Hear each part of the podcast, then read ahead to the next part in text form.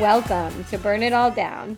I'm Brenda Elsey, and I'm so excited to be doing the interview this week.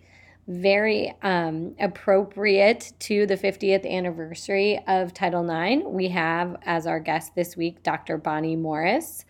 She taught many years uh, a very important, well known women's history class that we're going to talk about at George Washington University. She's currently teaching at Berkeley. She's the author of this new book that I have read and I'm excited to talk about. What's the Score 25 Years of Teaching Women's Sports History. It is available you know, just about everywhere and is published just, I think it's this past month. That's right. By Red Lightning Books. So, congratulations, Dr. Morris. Thank you. I'm going to um, start right away with the Title IX question. Um, when you're with your students and um, you're talking about its importance, what's your headline? What do you start with?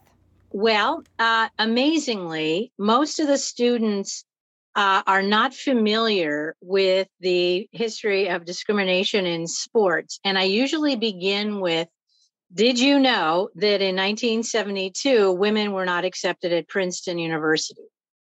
And beyond that, um, we go into uh, the, the whole history of discrimination in sports. But originally, Title IX was passed as part of the Education Amendments of 1972, and it was intended to rectify a whole slate of overt discriminations against uh, women and girls in high schools and colleges. So there was bias against women entering law school, med school, grad school. You could be asked, why should we give a space to you? You're taking the place that a man deserves. You're just going to drop out, get married, get pregnant.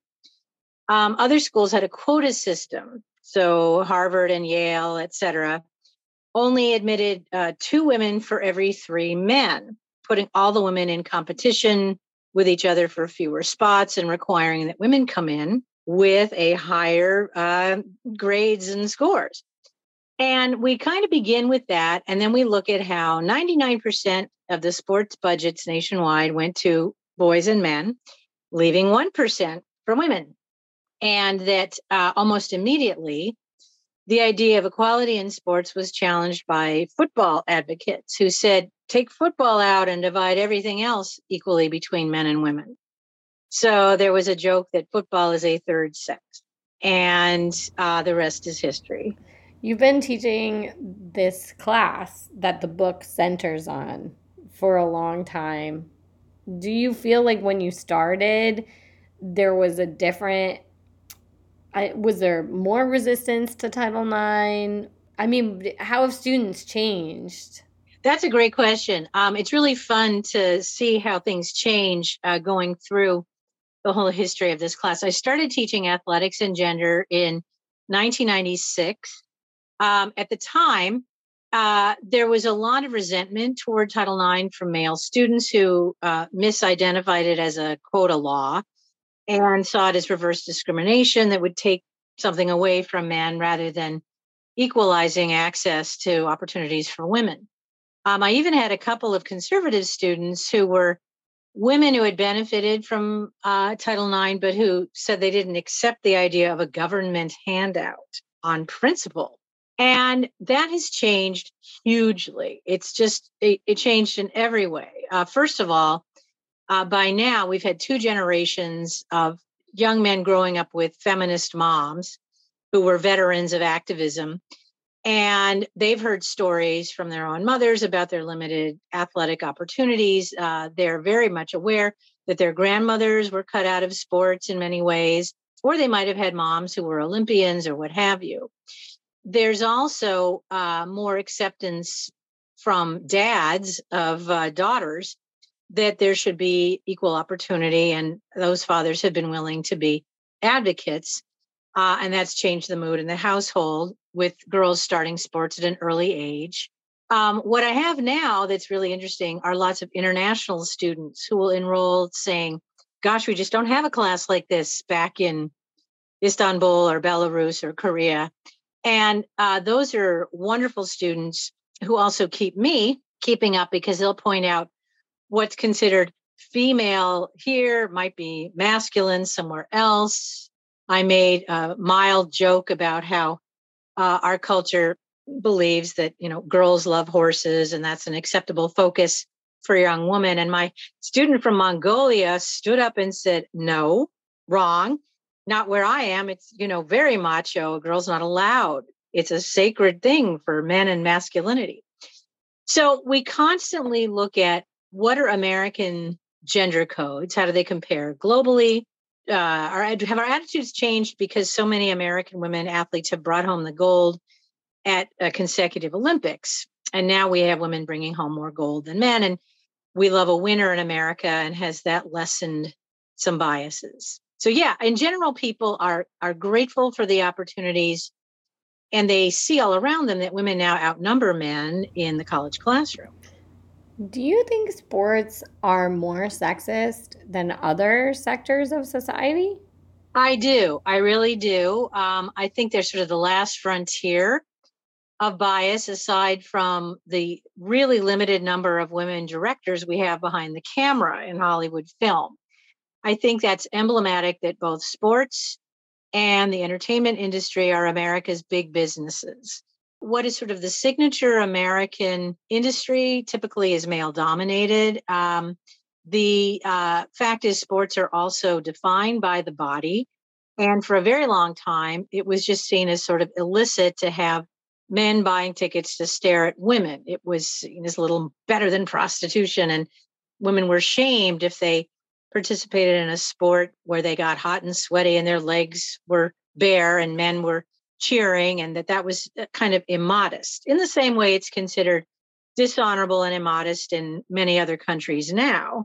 And I think that you also have a, a combination of, of spectator love of violence that's part of the rough sports of football or ice hockey and we've been reluctant on on paper anyway to see women hit and hurt although that hasn't really interrupted intimate violence and domestic violence has it uh, nor have we removed all men who are guilty of those crimes from athletic celebrity so we have a very mixed and contradictory set of attitudes in the united states and what's really interesting to me is only recently have we started looking at traumatic brain injury in young men in Pee Wee football or the rate of uh, predatory abuse of boys by their coaches. Yes, I, I think um, there are some con- members of Congress, in fact, that oversaw athletics programs.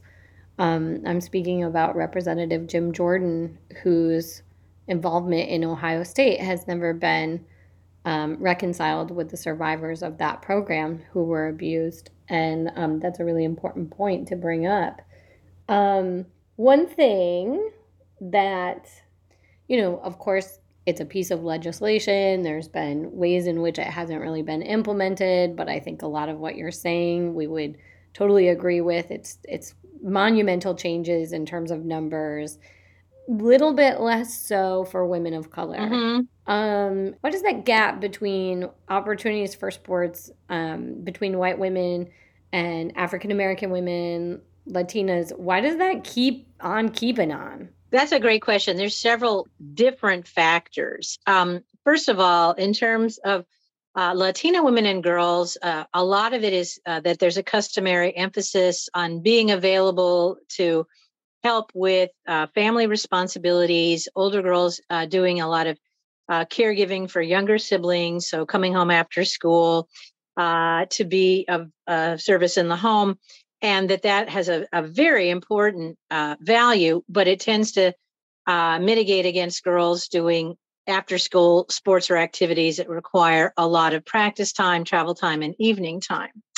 That's very different than uh, the issue for African American girls, where there might be more support for sports in school, particularly at um, historically Black colleges and universities, where there was fantastic women's track long before it was really elevated for white women. And the best uh, track team in the country were the Tennessee Tigerbelles in the 1950s. But in terms of increasing opportunities for sports in all colleges. Part of the issue is that many schools are landlocked and adding uh, sports for women uh, where you already have like a determined set of teams for men comes up against a lack of green space, uh, lack of funding to expand, having to share time with men in gyms that have been uh, really set up as as community spaces for guys and as a source of community pride. And these are all conditions um, that are in part about uh, where people live, but there's something else too. A lot of schools, uh, including Georgetown, where I taught as well, evened out their spending on sports by adding women's crew. And that has been uh, primarily a very white sport. You need to be near water, a shell and a boathouse are very expensive. It's not a traditionally black sport. Uh, the uh, coaches often recruit uh, white women who have already participated in other sports, uh, but haven't started rowing until they enter college. And the Women's Sports Foundation did a study a number of years ago that looked at the, the problem that crew did not resolve the issue of increasing opportunities for minority women. So, um, throughout the book, uh, it's very clear that homophobia has played a really central role in creating obstacles and scrutiny uh, for women's athletes. And I want to ask it's Pride Month. I know you've written about um, some disappearing spaces in the public sphere for lesbians. Mm-hmm. Where do you see sports right now in relation to the lesbian communities? What a great question. We have Maybelle Blair coming out at 95, uh, if I'm not mistaken, uh, in the new League of Their Own film series, uh, because there was so much pressure in the uh, World War II era professional league uh, to appeal to a mainstream public that uh, couldn't afford scandal. as Philip Wrigley introduced a women's baseball team while men were away at war lesbians have always been a mainstay of sports excellence, but have been asked to be silent about it. And the reasons are many. Uh, one is obviously we've taken a long time to come to accept lesbians as deserving of equality, justice, and uh, contributing to our country in huge ways. But uh, women's sports have also been cast as this wholesome family entertainment alternative when men's sports are in trouble, when the headlines tell us about male athletes misbehaving, committing crimes, guilty of assault, gambling, drinking, womanizing, uh, teams going on strike for millions of dollars. Uh, onlookers, fans, sports writers tend to move their gaze over to what women are doing and say, Isn't it beautiful that women play for the love of the game? Uh, let's show more support. But when you uh, put that kind of pressure on women's sports to deliver clean cut family entertainment, a lot of sponsors are hesitant to then back uh, a player who's coming out and proud. Cameras don't always want to linger over same sex couples holding hands at a WNBA game. And I have to credit the players who have come out and who have been advocates, uh, whether it's finally, you know, Billie Jean King or Layshia Clarendon or obviously Megan Rapinoe. And what we need to do is look at the way that society has said in so many ways you can succeed as an athlete but fail as a woman. And for many years, uh, girls were suspect, quote unquote, if they were simply talented at sports, in the same way boys were bullied and uh, gay baited if they weren't good at sports. So it's one of the most outstanding ways to look at homophobia in American society uh, if you're a boy and you don't do sports, you're gay. If uh, you're a girl and you like sports, you're gay. Sometimes that's about uh, antagonistic attitudes about women moving into the male sphere or the expectation that girls be beautiful to look at in a certain way versus the expectation we train young men to be warriors and sports is kind of a surrogate for that all of that is changing all the time.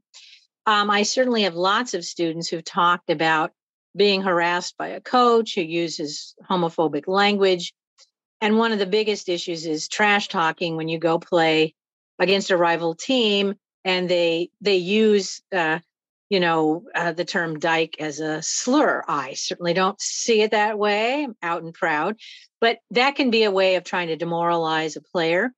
And I think the best film for people who are students of this phenomena is Dee Mosbacher's Training Rules, which looks at homophobia in women's sports. Just an outstanding film. And it centers around Rene Portland, now deceased, who was a coach at Penn State and would not allow lesbians on her team. And it shows how even a school that has a non discrimination statute can have a homophobic coach because the athletic director looks the other way or the students are afraid to complain. They don't want to lose playing time or um, we also have certain sports stereotyped as gay, whether it's, you know, softball or rugby. And so in the film, there's a lot of humor about how uh, some heterosexual or closeted female athletes will go to great lengths to wear pink ponytail ribbons or a lot of makeup or a fake engagement ring or a real one to kind of make a statement about uh, heteronormative femininity. And in some ways, this is also because we still see uh, men as the primary audience for all sports. Um, we really we do see lesbians supporting women's sports, and that actually intimidates some sponsors.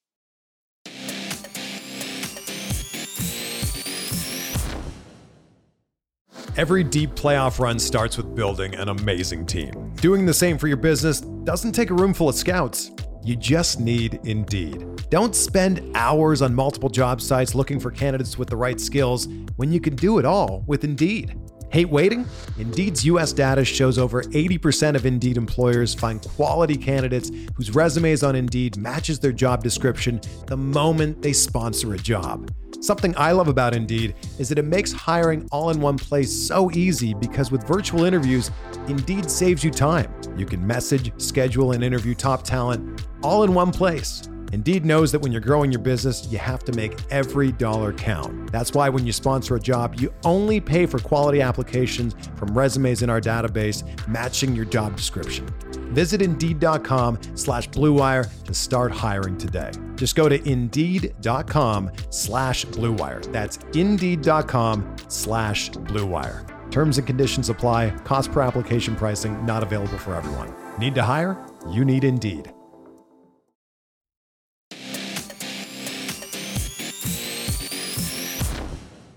How do you get students? Let me just say, how do you think people that may or may not be your students go from a place of kind of they're willing to think about an issue, whether it's Black Lives Matter, whether it's Title IX, and they're consuming sports and they get to a critical space. And how do you kind of see that moment mm. where they become activists? Yes, yes, yes. Uh wow. Okay, so right now I have two different uh streams of students. I have students who come into class, you know, woke activists, um, ready to, you know, uh, be, you know, involved online in some kind of campaign. They're the head of a club, whatever, but they don't know the history. They don't have the backstory that would enable them to do a really good quick soundbite if they have the opportunity. Um, and then in contrast, I've had students who are just dynamic, you know, Olympic athletes, but don't know how to write a letter to the editor because they they just haven't had occasion where that's something they they needed to sit down and do. I think often the turning point is when something happens right in front of you that's offensive and you want to take action. It might have to be personal or something that happened to a teammate or really overt bias uh, that affects your team. I think for a lot of Americans, it, the a turning point we can point to was March 2021, the uh, NCAA March Madness tournament in Texas, where the men's teams had access to a fully equipped gym, and the women basically had, you know, a chair and a towel. that was such an obvious disparity. And because you know, one player made a video and showed what it looked like. Uh, the pressure was on the NCAA to make rapid changes and issue a report and an apology. So uh, a big change since I first started teaching is the internet. Um, and that that permits very rapid, even flash mob level uh, activism. Um, it can also be a weapon turned against athletes because we have athletes who are stalked or trolled by um, overzealous fans or critics. Um, but I would say that one of the things that I do in class is really take a day and talk about how technology has changed. Where do we get our information? Um, what to do if you want to report a hate crime or if you feel you're being harassed, how to talk to your Title IX compliance officer, um, what not to do in sending an angry email. You know, write what you want and then write the revision and hit send. and I think that um, I've seen a number of my students graduate to becoming Title IX lawyers, filmmakers, um, people embedded with the Olympics, looking at homophobia in the Olympics. They've all gone on to great careers.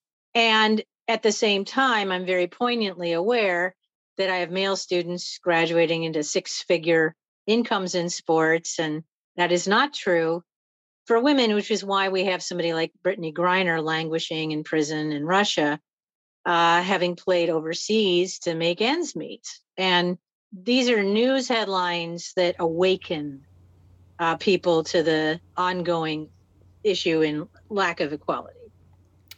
So, when we look at the guests that you've had. So some of this book reviews or or uses your your class experiences to highlight different kinds of, of people involved in sports and advocating um, for women.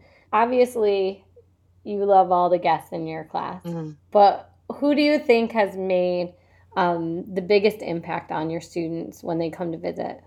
Wow, what a great question that no one has ever asked. I would certainly say that the one time I had Christine Brennan, you know, the eminent sports writer, who I admire so much. That was just a spectacular occasion. And there is no nicer person in the world. She's just uh, in every way gracious, informed, uh, approachable, and yet business-like savvy veteran of sports reporting. Um, at the same time, bringing in my own PE teacher was a remarkable opportunity for my students and myself to hear what coaching was like uh, in the you know first year of Title IX law when there was no overtime pay for PE uh, teachers who did after school you know varsity. My friend Dorothy Hirsch, who's a, a lacrosse ref, talked a lot about being um, harassed by dads um, as a referee and having uh, homophobic slurs hurtled at her across the field.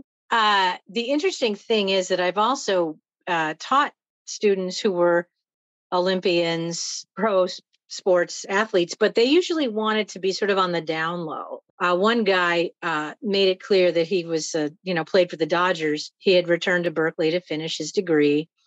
Uh, he didn't want to be treated any differently than anyone else. But on the last day of class, he did present me with a signed bat, and everybody's jaws dropped. Those are those are some outstanding memories. I think you have a very good friend of the show on your for, for as a former student, um, Elana Meyers Taylor, who is a big is a big flamethrower, yeah. and we we admire her very much. So um, thank you for your part in creating such a human. That well, well, that was just you know when when Elana was my student, she was a star softball player, mm-hmm. and that is a very important story because adding the softball field was a way that George Washington University uh, was in compliance with Title IX. They they followed the prong of continually adding women's sports, but they had a very unique strategy which not all schools can imitate. Um, they bought a uh, a former uh, two year women's college, Mount Vernon, and in acquiring that campus, they suddenly acquired a, a huge amount of athletic space, which became uh, the women's uh, softball field, the women's lacrosse field, and we had a state of the art softball facility added when the guys were still traveling over to Virginia to play baseball. So there was a lot of tension around that, which we addressed in class. And I watched Elana play softball. And then, of course, the question for her was, you know, now what? When you graduate, what opportunities are there for you? And she was approached by somebody saying, Have you ever thought about training for Olympic bobsled? And the rest is history. She's won more medals than any woman in bobsled and has challenged the color line in winter sports and is an advocate for the Special Olympics, became president of the Women's Sports Foundation, still responds to every email I send her, and just a spectacular person. Oh, yeah, absolutely. It was really fun to watch her this past time and many years prior.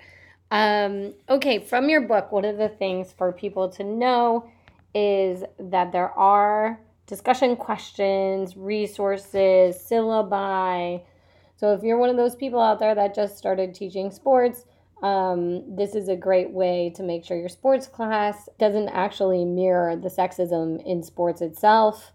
Um, you don't don't make that mistake, fellow professors that are out there. There are, are people who have written about this, and we've been teaching it a very long time. So there's a number of questions. I just want to ask you two of your own questions um, okay. that are here. One of the ones is name the first female athlete you admired.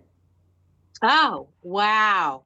Uh, I would certainly say that I was hugely impressed by the Japanese women's volleyball team at the 1972 Olympics because we we all watched film clips of their brutal practices and the the stamina that they had to endure that kind of training. I would I would certainly add uh, shortly after that I was uh, a fan of Martina Navratilova.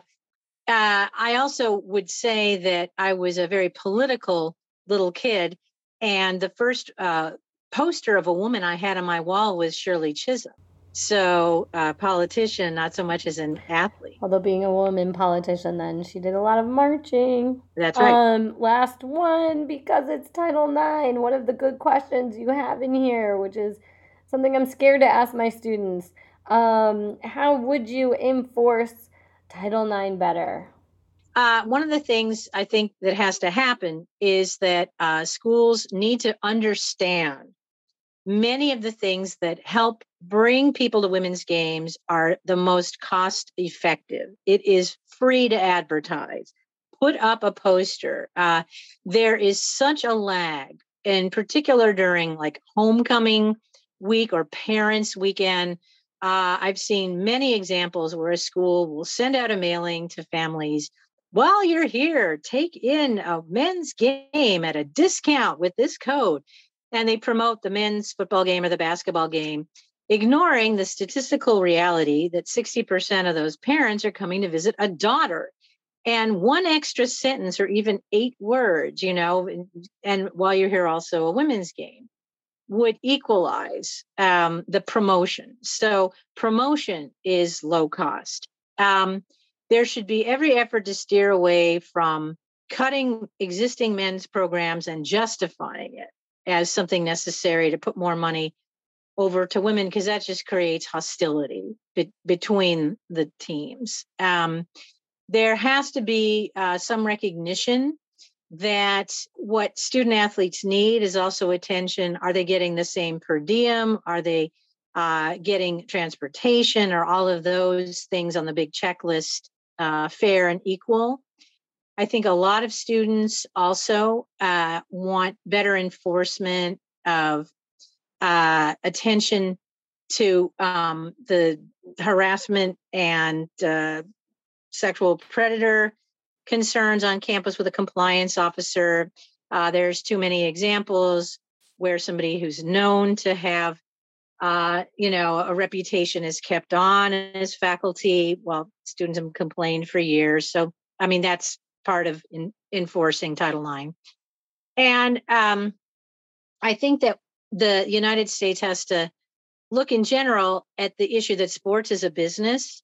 And if you allow students to be outstanding up until the minute they graduate, and then there are no professional opportunities for them, uh, you're saying that men are now prepared to enter the workforce as star athletes. Uh, women, now you go do something else, and that that has to be challenged. Um, so the big problem for women is that they may be covered in their uh, student years, but professional opportunities lag. And that includes that we don't always see women as athletic directors, as coaches, or as officials and referees. We tend to stereotype that men have more expertise and they're favored for those jobs. So, one of the big issues is um, who's being hired as an expert and whom do we credit as an authority figure. Well, let's hope that those are all resolved. Just a few. Um, before we have to wait another 50 years for the 100th anniversary of Title IX.